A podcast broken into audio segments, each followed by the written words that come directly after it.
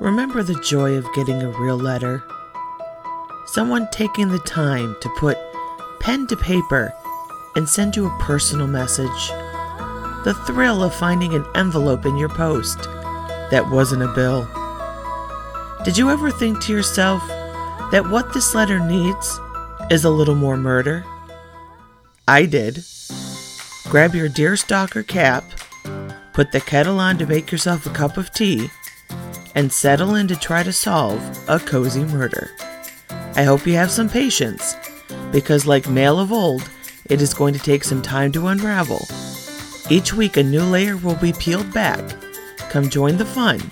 The first letter will arrive on May 19th. Make sure to tell your mystery loving friends you'll want someone to discuss your theories with as you ponder To Silence a Scandalmonger, a bonus minicast mystery series by Jackie Lentz.